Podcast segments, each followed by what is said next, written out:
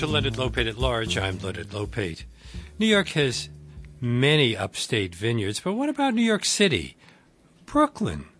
Well, in the spring of 2016, two brothers, Devin and Thomas Shomaker, launched Rooftop Reds in the Brooklyn Navy Yard. It's the world's first commercially viable urban rooftop vineyard. A 15,000 square foot space with 200 grapevines. Founder and managing partner Devin Shomaker joins us now, along with Clara Kahn, the winery's director of sales and operations. Welcome to our show. You guys there? Okay. Clara, can you hear me? Clara. Devin? I don't know. They're in Brooklyn. well, we're going to try to make a connection again. Are either of you there? I guess not. Did you remember we were doing a radio show today? I wish I had some wine right now. I could use it. Ah. Well. Today's my birthday, so I guess this is this is my birthday gift. Let's try again. Devin? Devin, all right, stand by for Leonard. He was talking to you. Hold on. Devin, are you there? Now try it, Devin? Hello, Leonard. Whoa, Finally. okay. Fine. I don't know if you heard my introduction, but uh, I, I heard the introduction, uh, but then it went into uh, hold music. So sorry about that. I don't know what happened. okay, well, are, are you the only rooftop vineyard operating in New York? Uh, yes, yes, and we were the first uh, commercially viable rooftop vineyard system in the world. So, Um, so but- there's no others in the rest of the world either? No, now now there are. Now there are, but we we were just uh, the first to you know develop, design, and implement uh, rooftop uh, uh, agriculture, urban agriculture uh, with viticulture. You know, combining combining uh, growing grapevines, vineyard management, um, with a with a planter box. You know, urban design. Uh, so that's that's uh, what we pioneered and now there are several uh, different rooftop vineyards uh, throughout the world, uh, but uh, nothing nothing on the scale, size, or uh, or, or, or professional viticulture development uh, that Rooftop Reds has achieved. Um, and we are expanding internationally as well. We just launched a pilot project with the Takenaka Corporation in Japan in central Tokyo, also working with the Fukagawa Wine Garden and the Fukagawa Winery, the only urban uh, winery in Tokyo right now. So, you know, expanding our presence internationally uh, through the design that we launched in 2016. Did you have the idea for Rooftop Reds ev- years before you even began this business? When when you were still a student in 2013, were you, were you Yes. studying winemaking at the time? I was. I was. Uh, so I went to uh, uh, Finger Lakes Community College in the Finger Lakes wine region. Uh, that's where I, um, one of the first community colleges to have a viticulture enology program. So vineyard management, winemaking, cellar practices. A lot of Uh, good was- wines from that area. The the wines are excellent. The wines are excellent. There's a lot of focus now on the Finger Lakes, one of the fastest growing wine regions in the United States. Um, not only because they're making excellent cool climate, you know, productions. There's a lot of international focus, a lot of international talent flocking to the region, and and the region is just growing. Uh, I think also as a result of climate change.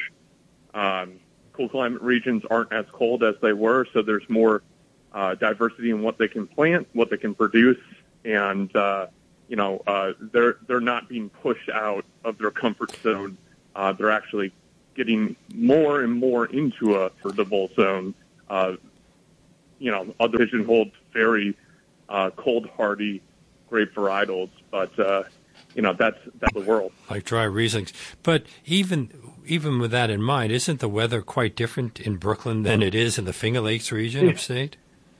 Yes, yes. So while I was learning how to grow grapevines and make wine in a very cool climate region like Western New York, like the Finger Lakes wine region, um, you know, I knew that growing grapevines in Brooklyn in more of a maritime climate uh, with urban influences like the heat island effect, uh, just being surrounded by concrete and the heat absorption that happens in the city. Um, I set a whole different climatic analysis and chose different varietals that I knew would not be successful upstate. Uh, but my hypothesis was that we were we were cl- closer aligned to Sonoma Napa Valley um, with the heat accumulation or growing degree days that we would receive in in Brooklyn uh, than we were with any cool climate regions that really represent New York. But up there, of course, they're planting all the, the vines in, in the ground. Um, right. Wouldn't the amount of acreage that's necessary to sustain a viable vineyard be incredibly expensive if you try to do it in New York City? Well, that's the thing. You know, we, we never were reliant on the rooftop to produce all of our wines. We still want to cel- celebrate the amazing productions that are coming out of New York State. Uh, so Rooftop Reds was kind of a draw to allow uh, uh, people that live in the city to have accessibility uh, to a vineyard setting. You know, you don't have to drive out to Long Island. You don't have to drive, you know, five and a half hours to the Finger Lakes. You can take the MTA uh, straight to a rooftop vineyard right right across the bridges from Manhattan, uh, right next to Dumbo uh, you know, neighborhood within Brooklyn. Is there a subway Um, so- nearby? Subway station? Yeah, yeah. There's there's two main lines, the uh, A and the C, and uh, the F train are uh, less than half a mile away. So New Yorkers are, you know, pretty pretty apt at walking, and uh, it's definitely a destination business. And you know, it's a little bit of a treasure hunt to to find us in the Brooklyn Navy Yard, but we think that all plays into the excitement um, and and the untraditional, you know, sense of of what we do and a rooftop vineyard. No, you, Um, so- you you didn't begin in the Brooklyn Navy Yard, right? You began with a 50 vine pilot vineyard in your brother's South Park Slope Brooklyn rooftop. Yeah, yeah, yeah. So, So I- that I- I had to be a lot smaller. Did is the roof are the rooftops in the Brooklyn Navy Yard really big? Yeah, well, the the Brooklyn Navy Yard is is a you know was a huge industrial naval base um, that operated all the way to the early 70s. Um, but yes, the the warehouses here are massive. Um, so I have a 15,000 square foot rooftop, which is the equivalent of a third of an acre. Um, and that's one of the smaller warehouses within the Brooklyn Navy Yard, but it's it's totally sufficient for us to produce about 200 Bordeaux red varietals in my planter box design, and and uh, grow you know enough of a crop, enough of a harvest to produce one barrel wine per year. So yes, that's our showcase production. That's kind of our luxury brand. That's that's the collector item uh, from our portfolio. The rest of the wines that we serve our customers up here um, are grown and produced in the Finger Lakes wine region. So you know, kind of our business model is really to uh, expose New Yorkers uh, that live in New York City to the great productions that are coming out of New York State. And we don't just serve our own productions. We have a smattering of other producers from New York State that we'd love to pour and celebrate as, as great examples of, of the quality that's, that's growing right in our own local state economy. But you can't just lay down a, a lot of soil on top of a roof. Uh, you're Right. growing these uh, these vines in, in containers. Yeah. So uh, soil depth is uh, very important uh, to you know the health, the maturity of of grapevines. Um, so I, I designed an urban planter box that's uh, quite large. Uh, it's 36 inches of soil depth. Um, it's 1.33 cubic yards of soil per planter box. Um, so it's it's they're they're they're quite robust. Um, and that amount of soil depth allows us uh, to to have about medium vigor. You know, we do have a high density planting.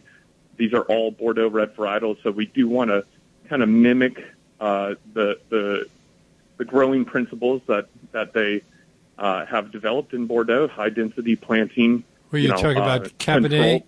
Cabernets and Merlots? Yep. So all five traditional Bordeaux red varietals are grown on our rooftop. Uh, Cabernet Sauvignon is the number one varietal that we grow up, uh, on the rooftop. About 50% of our vines are Cabernet Sauvignon. Um, the other four varietals are Merlot, Cabernet Franc, Malbec, and Petit Verdot. Now, originally you didn't have these. Uh, th- you, you had you had to plant the vines in something different. You bought uh, seven gallon buckets from Home Depot. I, I see you've done your research. Uh, not not Home Depot. Uh, Uline uh, made uh, these these seven gallon pails um, that we purchased for our nursery kind of startup vineyard. Um, so That's I when you were still in the South transplant- Slope. Yes, exactly. So that was our pilot project. That's just the you know proving out the concept and and seeing how these vines react. You know, just just how they reacted to the environment, how they reacted to the the warmer climate, what vigor growth we got in in that seven gallon pail, and then also the winterization process, how they shut down in the winter. You know, did we have any winter damage? Um, actually, it was a it was an incredibly cold year. 2013, the, the first yeah, year you 2013. planted. So that that was the polar vortex year, and so all of our vines survived, even in this really immature, you know, um, you know, soil medium potted space, uh, and and therefore we had the confidence to move forward with our much more robust, you know, urban planter design, and and have confidence that it would succeed. Now, were you doing this all on your own? Did you get help? And what about investors? Uh, is this were you and your brother have um, enough money to to pull off this kind of thing? It was. It, it wasn't my brother. It was was a great help in in uh, you know having a location before I was able to entice the Brooklyn Navy Yard to give me much larger uh, uh, uh, vineyard space, rooftop vineyard space. Um, but I, uh, from the pilot project, I launched a successful Kickstarter campaign. I raised about twenty thousand dollars in seedling funds uh, made a handshake agreement with the Navy Yard that if I met my goal, they would give me short-term leases to set up a nursery vineyard with the seedling funding. Um, so I, I did a lot of putting the cart in front of the horse. Uh, and a week after I graduated from my degree program at Finger Lakes Community College, uh, I planted the grapevines, which people can visit today, um, on on rooftops in the seven gallon pails uh, on rooftops here in the Brooklyn Navy Yard. So the vines that are here today in our mature planter system have always their whole entire, you know, uh, growth uh, and and and life uh, so far has been on rooftops in the Brooklyn Navy Yard. Uh, we did transplant those vines uh, into the planter boxes once I got uh, a much larger investment uh, from a, a private in- sole investor. You have to uh, worry about drainage, owner don't you? Drainage? Yeah.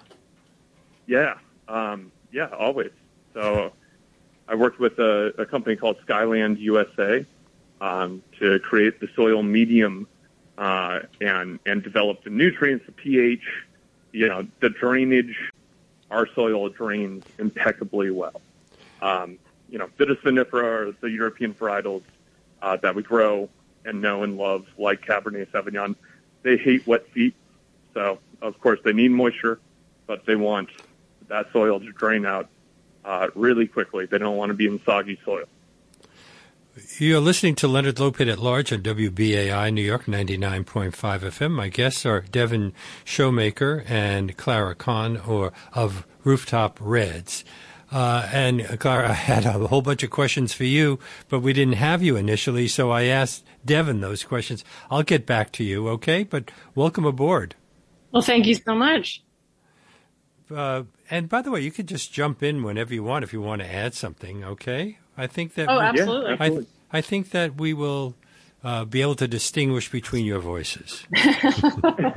Not not so sure about that, but So, so how did Brooklyn Grange, which farms rooftops, get involved in this whole thing? Well, Uh, Devin, I'm well, pretty sure that the extent of that is, um, you know, them turning us on to the the soil manufacturer that Devin mentioned earlier, Skyland USA. Right. They use the the same soil medium, different makeup, of course, since they're growing a very different set of of agricultural crops than we are on the rooftop. But um, yeah, I'm not sure about the extent of their involvement beyond that. No, yeah, you, they're, they're they're a completely separate business, um, but they were a huge inspiration for uh, focusing and spotlighting the Brooklyn Navy Yard as a potential site to launch this urban agriculture, you know, uh, division, uh, uh, bringing in viticulture. So uh, they launched their rooftop in the Brooklyn Navy Yard in 2012. Uh, I reached out to them, uh, Sanchez and Ben Flanner uh, and Anastasia, the partners over there at Brooklyn Grange, and they shared a lot of contacts with me, like Clara mentioned, uh, the soil provider that they were using for green their green roof farm system, um, and then they just uh, uh, got me in touch with the the leasing uh, uh, higher ups at at the Brooklyn Navy Yard, uh, which then manifested itself in meetings with the board and, and a unanimous decision to welcome in Rooftop Reds as a as a new urban agriculture venture at the Brooklyn Navy. Yard. So you uh, found a suitable rooftop in 2015, the rooftop of building 275, which overlooked what was then the overgrown, abandoned officer housing section of the Brooklyn Navy Yard called Admiral's Row. Yep. Now, what did you have to do to make that suitable for growing lots of grapes? Yeah. Um, well, I mean, there, there's many factors. Um, one, they had a white reflective membrane already established on this rooftop, so that really reduces the heat surface temperature, which would make, you know, growing grapevines untenable. Um, if it, if in converse they they had like a black tar rooftop that just you know absorbed and you know reached temperatures of 130 degrees. Um, So there were bigger You know, so that- rooftops, that- but they wouldn't been Yeah. wouldn't have been suitable for you. Sorry, sorry, Leonard. There are bigger rooftops that you might have uh, wanted to be on, but they weren't suitable for what you were trying to do. It, exactly, hundred percent correct. So, um, yeah, it was it was really important to get a rooftop that that you know wasn't a huge heat uh, absorber, uh, and and conversely, you know, because it was a white membrane, we actually increased our photosynthetic activity by the reflection up into our canopy. So that's an urban attribute that that really helps us ripen our grapevines to a really high quality. Um, but is completely unique to an urban environment. Um, secondly, you know, we're, we're just elevated. Uh, so it's harder for pests to reach us. Um, you know, uh, grape, grapevines love good air circulation. Uh, good air circulation equals less fungal pressure within our canopy. Um, yeah, so all of these are great factors that rely, you know, specifically on on being, you know, elevated on a rooftop with the right, you know, membrane, uh, you know, surface material. Uh, so, you know, a lot of these factors are completely untraditional, uh, but really benefited our our, you know, our grow system and and how we ripen our fruit year after year. But doing all of this on a rooftop had to be a lot more complicated than finding a plot of land somewhere or even using somebody's backyard garden spaces. Uh, you, you had these planters that you had to bring up. Um, Yep. now, how did you bring them up? Right. Uh, I carried them. yeah. The planters themselves are 130 pounds. They're military grade aluminum, so they are quite lightweight, but they are very intensely strong. Instead of instead of being more complicated of a of a grow system, I would say it's it's it's a great grow system. Uh, you know, there's basically the growing principles are very, very traditional, minus you know smaller canopy space. Um, but it, it, it is vastly more expensive. Uh, so these planter boxes are custom made by Vance Metal Fabricators in Geneva, New York. So we really wanted to keep a lot of the economics in the wine grape growing region where I learned all these best practices and principles of viticulture. Um, and, and, and they're not cheap. You know, they, they, they, they are custom. They're very strong. You know, we inlay our Alsatian trellis posts right into the brim. You know, we reinforced the brim. So if there was like a category four hurricane coming our way, we could actually crane these planter boxes fully planted off the rooftop. You know, worst case scenarios were taken into account, but you know, a lot of that planning and design costs a, you know, a, a pretty penny. Um, well, what about so, a day like today, where there are predictions of flash floods? Uh, can, yeah, can there be too not, much rain for you? Not, not an issue. Like I said, I, I, I manufactured our soil to be very, very drainage prone, and I also designed a uh, a planter trough uh, that works very effectively in getting the water out of our soil, a medium zone, our growing zone. Um, so the, it's worked extremely well. I mean, we've had record-breaking rains this year um, with Ida and the tropical storm two weeks prior.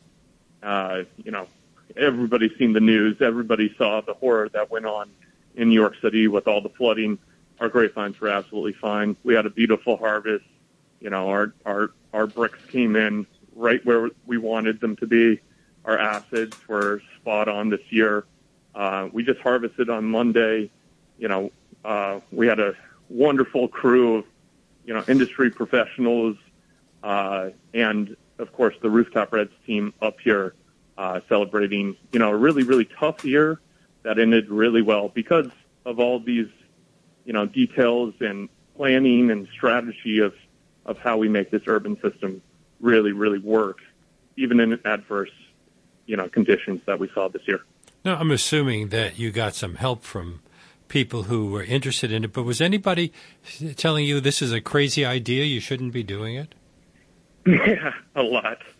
Uh, classmates, my professor.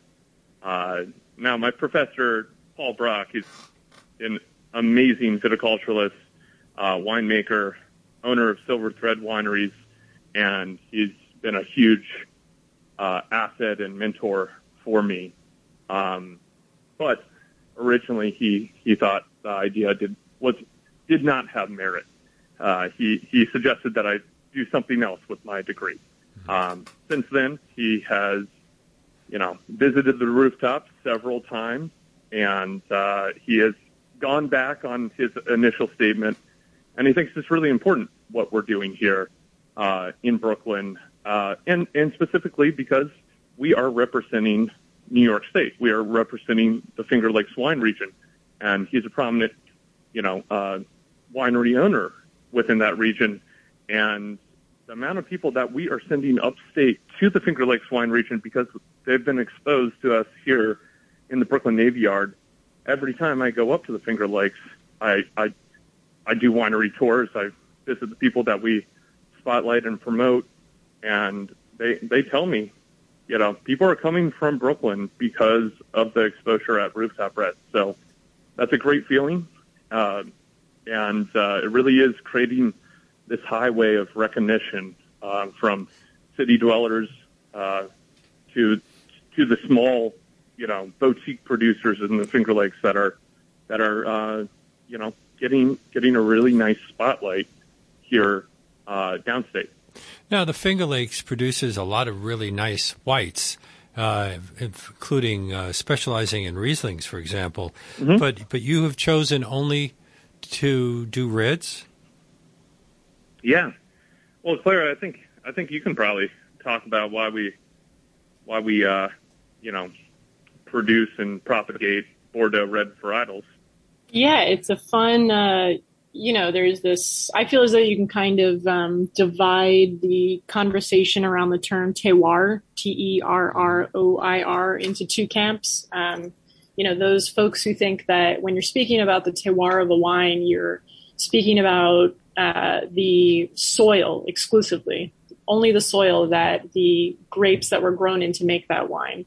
Uh, and then the other camp is you know every single variable under the sun. So um, you know the winemaker themselves is part of the terroir, the grape grower, the elevation of that vineyard in relation to a specific body of water, and so on and so forth. But you know our our argument on the rooftop is that we have kind of created our own terroir. We reverse engineered our you know, ideal uh, varieties based on the growing conditions. So when Devin first, uh, you know, kind of thought that 275 in the Navy Yard would be the the ideal location for the rooftop vineyard, he did a climatic analysis and um, said, you know, instead of trying to kind of put a square peg into a round hole, let's see what is best suited for this specific microclimate.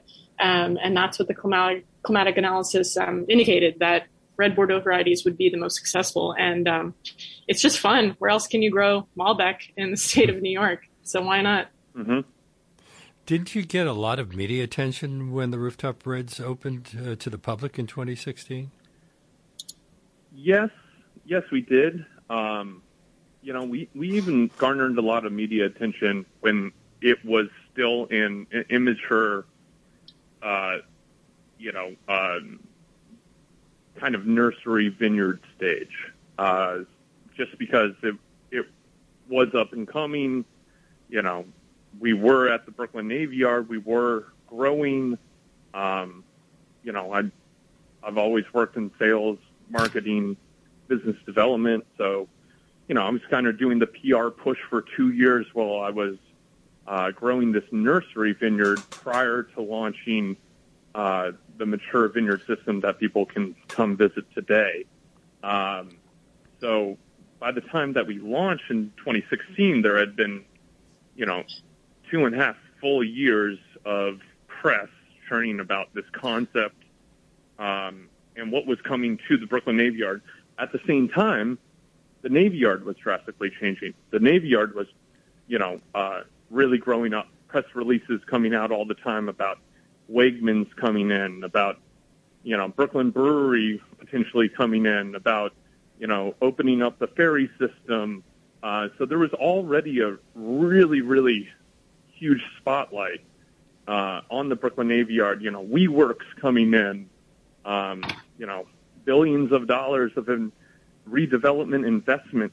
Um, so so we we kind of found ourselves uh, coming into the Brooklyn Navy Yard right before the cusp of a major PR and redevelopment, reinvestment in this 300 acre industrial space. So it really was the right time at the, you know, right space at the right time. And you then, know, uh, yeah. go ahead, finish your thought. Sorry, sorry. Uh, I didn't mean to cut you off there. Let me. No, well, didn't an event in another part of the Navy Yard in June of, of uh, 2016 called Fly by Night bring people to your site? That was, Yeah. sounds like a fun thing involving carrier pigeons. Yeah, that was that was uh, serendipity at its finest. Um, so we we had just opened a few weeks uh, previous to Fly by Night, um, and so Fly by Night was, you know, this artistic visual show of these LED lights uh, attached to pigeons that were flying in formations and doing these time lapse photos. Um, and it was backed by a major art institution in New York. Uh, so there was, I think, a wait list of about 40,000 people trying to see this show. And the Navy Yard would only allow in 400 people to the designated viewing uh, space uh, per of nightly show.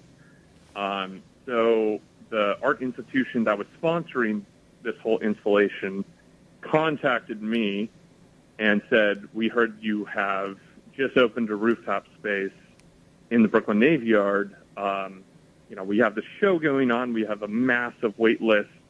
can we send you your capacity for the next uh, eight weeks, uh, Thursday through Sunday. So right when I opened up, we got thousands of people coming up to Rooftop Reds in that eight week span. So yeah, we, we, we got this unprecedented amount of exposure immediately. You're listening to Leonard Lopate at Large on WBAI New York 99.5 FM and streaming live at WBAI.org.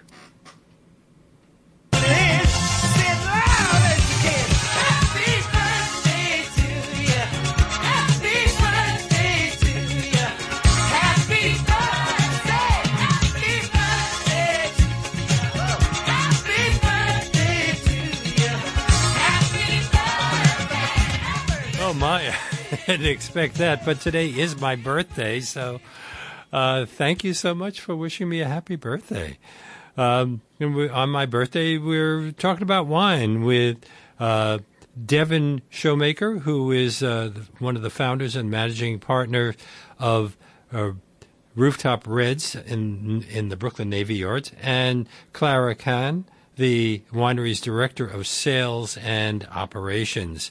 Um, the uh, so you you you got this attention, but you you were making the wine on the rooftop, right? You were growing the grapes and then making the wine upstate.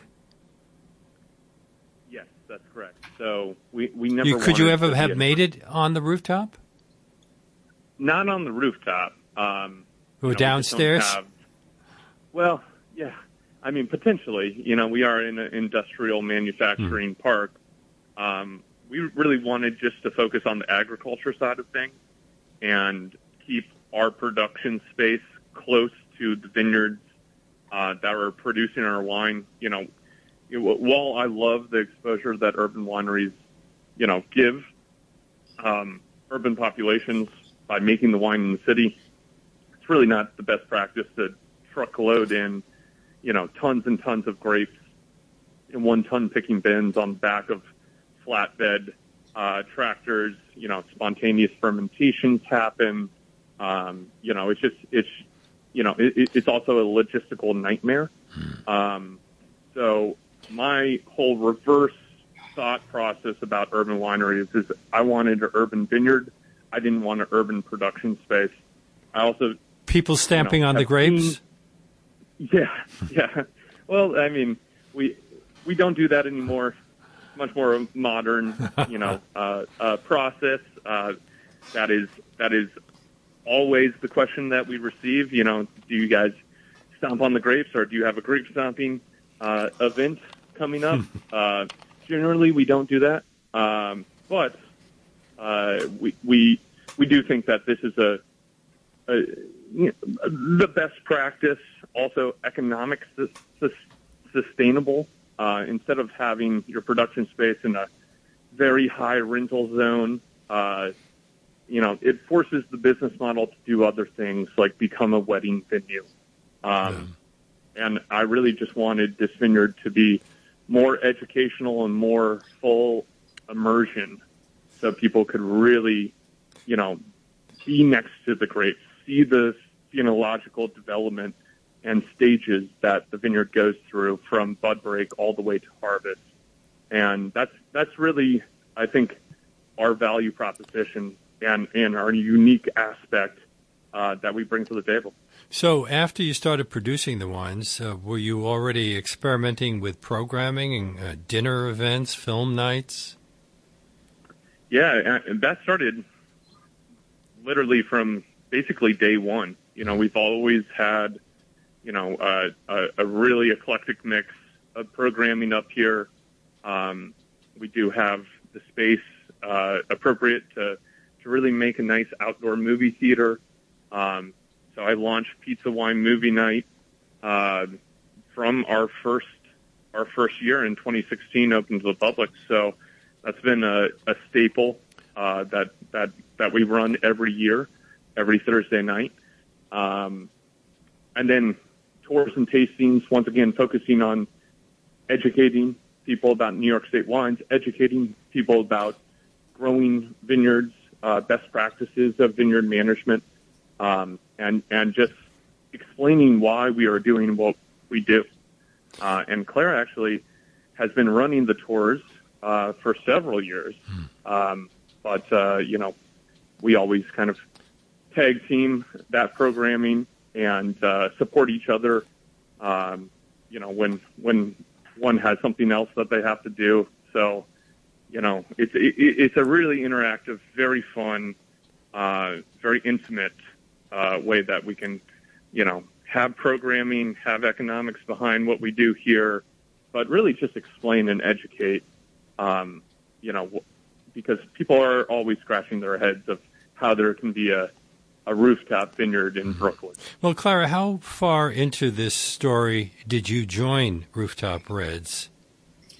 I joined in 2017. Um, I was certainly one of those people. Devin and I met at a Brooklyn wine fair, and uh, I was representing Ravines Wine Cellars. You know, they are a producer supplier out of the Finger Lakes region. Um, so I was there on, on their behalf, and then Devin, of course, was representing Rooftop Reds. And You'd been the regional said, sales manager at Ravines? that's correct, yeah. So they, I Um, guess they saw you as a chance to professionalize the business to some degree. Yeah, I, I really acted as a bridge between the, um, the actual brand itself and you know the supply side. Uh, so between that and the distribution side down in the city, um, you know, having kind of a dedicated boots on the ground for your brand when you know there's a fair amount of other Finger Lakes wineries trying to you know vie for a spot on the buy the glass list at a restaurant. Um, so you know, distinguishing ourselves as the more kind of lean, austere um, supplier, but anyway, yeah, that's that's where I met Devin. And when he said, you know, vineyard on a rooftop, I just immediately fell into that kind of uh, trap of, you know, how could you? What do you mean? Like, I can't visualize it. And I think that uh, you know we both have a lot of fun with it um, when we talk about it to people who can't who can't visualize it because um, it totally bucks the trend. And I think that we're already starting to see that. You know, a lot of folks uh, were not for screw cap wines when they first came out, or wines on tap when they first came out. But um, Mhm. you know, if you're not trying to to modernize and better, um, you know, historical trends, I just uh, you're stagnant. So um, I think we we do have And- a lot of fun and- with.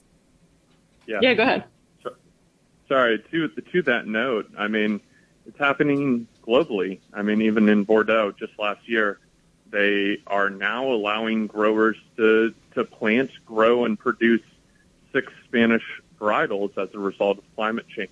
Oh, wow. You know, so they're changing up rules that were set in stone in 1855 when all the chateau classifications, you know, came to be under Napoleon III. So, uh, you know, everything in the wine industry will change in the next 50 years. And Clara, And- you, you mentioned screw tops. Uh, there are still people who resist it, but aren't screw tops just as good as corks and a lot easier to uh, to get the wine with? Yeah, it's totally. It comes down to context. You know, there are wines made uh, that are meant to, you know, they're meant to be consumed immediately. Um, you know, I think to kind of pigeonhole a wine into this one category of this, you know, kind of elitist, um, age-worthy thing you don't touch for thirty years, you don't even look at it. Uh, But is- can't it age with the screw top, or does it require a cork to age? you know wines that are that are will benefit from aging. Usually get a cork they don't get a screw cap. Um, you know that's you can't really allow air to to come through and allow your wine to age when there's a screw cap. The material is just not not malleable so it's not meant for it. But i think it just has to do with um, I don't know, our almost the way that we see it as a culture. Like I did a harvest over in Austria, about 20 minutes southeast of Vienna, and um, you know there are these little taverns called Heurigers, and um, you know they only sell like. Uh, for food, it's like smoked dips and you know cold meats, nothing hot at all.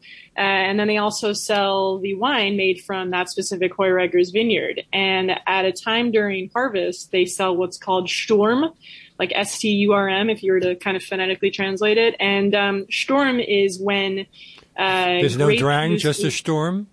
What's that? There's no drang, just a storm. yeah, yeah, it's it's you know it's it's while the juice is becoming wine it's during its fermentation process and so you get mm-hmm. a little bit of frizzante the slight amount of like you know almost barely noticeable carbonation but a little prickly sensation on your palate. And it's still a little bit sweet and it's really low in alcohol.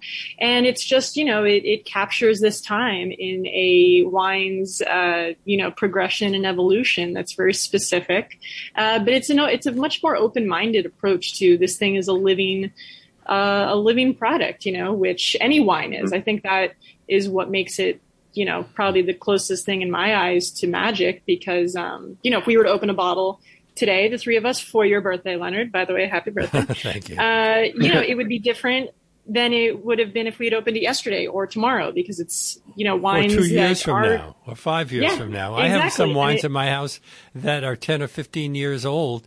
Uh, I'm afraid right. to open them because nobody seems to be good enough to share. Oh God, I'm so sorry. That's a terrible feeling. I totally relate. You know the kind of precious aspect around wine and approach to it. That's often why you come up to the rooftop. I'm drinking a beer. I just can't. I, I can't get so caught up in the delicate, like you know, nature sometimes because I'm around it all day and I just want to drink something without feeling like you know, did I open it at the right time?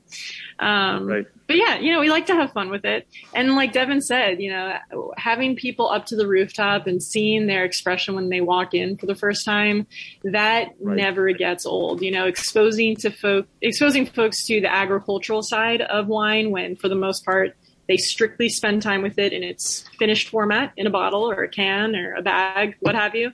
But they have no idea what it looks like, you know, in its agricultural form. And that, that I think, um, you know, can be applied to most things that we consume. And you, you know, only leaving... recently are we starting to wrap our heads around how, you know, coffee is produced, but this disconnect between the things that, you know, how, how things are grown and then how they make their way into our bodies and our, and our pockets. But well, you were leaving an established winemaker, Ravines Wine Cellars, for a startup, and it was the year that uh, the the uh, of the first harvest of your own grapes, uh, rooftop red grapes, right? Up until then, the wines were really that you were offering on the rooftop were uh, from elsewhere.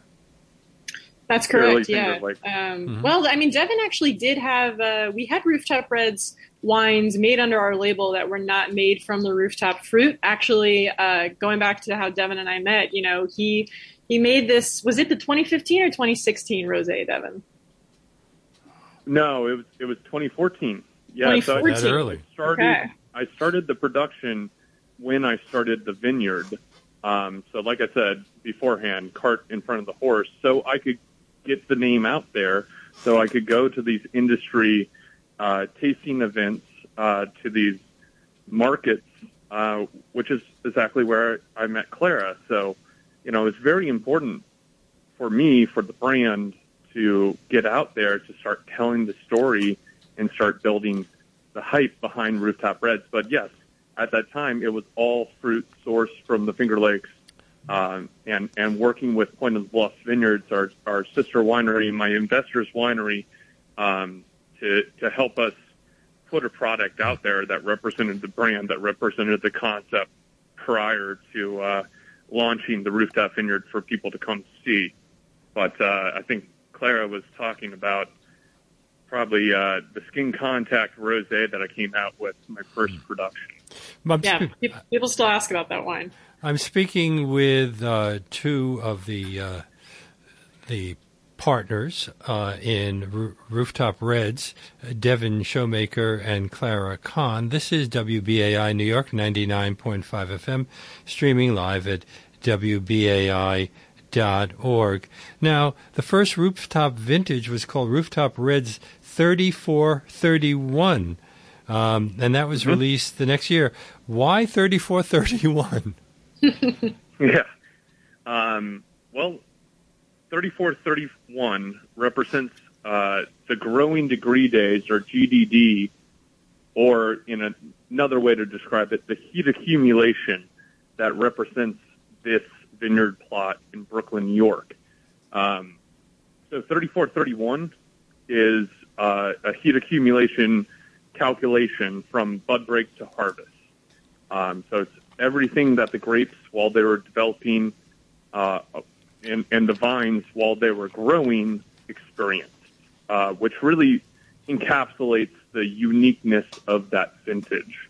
So we also look at growing degree days as why we choose certain varietals, because certain varietals like Malbec need a certain heat accumulation during their growing season to actually reach maturity and ripeness. Um, so it, it, it just it, it, it once again was proving out the fact that we were the warmest vineyard site in New York State because um, we were actually in 2017 completely on par with Napa Valley. We actually beat Napa Valley in heat accumulation in 2017. Um, so Napa Valley was about 50 to 70 growing degree days behind us. Um, so once again, it's just it's just you know showing, demonstrating through this label designation of the growing degree days how unique this vineyard site is in New York State. So you have to pick the grapes that thrive in certain heats, certain uh, certain Right. grapes, uh, certain wines. If if the wine is made in, uh, let's say, uh, in northern France or or Ger- or nor- Germany, whatever, or northern Italy, uh, it's going to be quite different than the ones that are produced in the south of those countries. The same thing applies here, except that uh, the uh, in New York, the uh, the the only southern vineyards before you were on Long Island, the North Fork, and that's kind of cool. Yeah, yeah, they get they get a lot uh, cooler climate zone as a result of being surrounded by, you know, both Long Island Sound and and being right on the eastern seaboard. Um, we get a little bit more heat, a because of, you know, the concrete, you know, burrows that surround us that you know trap heat, um, but we also get uh, more warmth from being closer to um, the mainland, um, you know, Jersey and, and beyond. So, uh, but we still get this maritime climate with, with all the swirling wind and uh, really, really great airflow. Uh, you know, just just being by the water. So there is there is some buffering. There is some, you know, uh, uh, reduction of cold extreme temperatures because we are closer to the ocean here. Um, so it, it kind of is the best of both worlds. Now, Claire, uh, Devin talked about a Japanese businessman uh, contacting you guys in late 2018, a man named Nakamoto. Um, did he want to bring your operation uh, international? Did make it international? You know, I hate to uh, to ask Devin to take this over, but Okay. he's certainly he and his brother Thomas, another partner in the business, have played lead on this operation. Well, operation. Thomas has moved to Japan, hasn't he, Devin? Yes, he has. Yes. So he's boots in, uh, boots on the ground in Japan right now. We are working with uh, the Takenaka Corporation, uh, the largest commercial developer in Japan, um, and also the Fukagawa Wine Garden and the Fukagawa Wine Winery, which is the one of the only urban wineries in Tokyo. Um, and so once again, we are we have launched a pilot project uh, working with these two other uh, uh, you know businesses, uh, developer and winery, um, to implement our urban growing system uh, on uh, a rooftop wine garden in central Tokyo. But uh, Um, I have to ask this question that you that gets asked in almost every show. Wasn't the Yes. Tokyo plan delayed due to COVID? Well, yes, it, the opening of of the rooftop vineyard and wine garden uh, was delayed. Uh, the planting, uh, the agricultural uh, growing of uh, native Japanese varietals, uh, that went on schedule. There are So native Japanese a- varietals. I didn't know Well, that there were you know. grapes indigenous to Japan. Well, they they there there are some hybrids only exist in Japan, um, but they they are uh, splicing of European and and Chinese uh, native grapevines, but uh, you know there there are several different uh, varietals that are only grown in Japan now because they have mixed Vitis vinifera with uh, the Vitis uh, uh, grapevine that is native to China. So, is that uh, what's going to happen there? Are you going to start bringing some of those grapes here? No, I, that's not the plan. Um, the plan is to support an emerging wine market in Japan uh, through urban agriculture. Uh, you know, so, so much of Japan is urban. You know, uh, Takenaka being a, the major developer in Japan is really keen on uh, developing unique green spaces. You know, they've always had a presence of green spaces, um, you know, incorporated into their design and, and the sustainable front, but they've never really touched urban agriculture, you know, developing a crop from these green spaces. Um, so they looked to us and reached out to us as experts in the grape growing field. They also understand that there's an emerging wine market developing now in Japan, um, and there's such a you know uh, a spotlight and a focus on you know uh, New York, New York culture, uh, New York uh, development, uh, and the the urban agriculture kind of uh, explosion that is happening in New York. And I, ha- I have to leave cities. it there. I, yes. I have to. We've run out of time, but I want to point out that Rooftop Reds uh, offers a wine bar, tastings, educational sessions. It's an event space, and it has views of the Manhattan skyline. Uh, my great thanks to my two guests, uh, Devin Shomaker and Clara Kahn, for talking about it with us today. It's been a pleasure. Thank you, Leonard. And Thank you, again, Leonard. Happy birthday.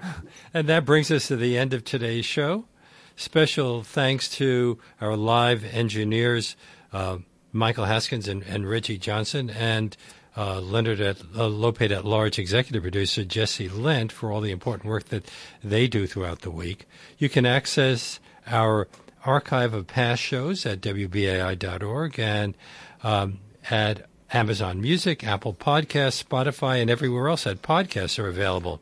You'll also find links to our over 500 past interviews at leonardlopate.large.com. And if you'd like to write to me, my email address is leonardlopate at wbai.org. Before I go, I need to ask you to consider becoming a member of WBAI. And you can do that by going online to give to WBAI.org or by calling 212 209 2950 right now. That's 212 209 2950. Please do it to, to keep this show coming to you weekdays from 1 to 2 p.m. because we're the only station on the New York radio dial that's 100% listener sponsored and we need your help to stay on the air. So why not make that call right now to ensure that this show and the station that brings it to you will be here in the years to come. And one great way to show that support for what we do at Leonard Lopate at Large is to become a sustaining member, what we call a BAI buddy. BAI buddies provide the station with a steady, stable source of support, something we need now more than ever. But however you choose to donate, what really matters is that you join your fellow listeners who keep this alternative to corporate radio alive and well in New York City through their generosity. Again, the number to call to make your tax deductible contribution is 212 209 2950. You can go online to give to WBAI.org and please be sure to make that contribution in the name of Leonard Lopate at large and thank you very much. We are off for the next couple of days, but I hope you can join us again on Tuesday when Harper's Magazine editor Andrew Cockburn will discuss his new book, The Spoils of War Power, Profit, and the American War Machine. Have a great weekend.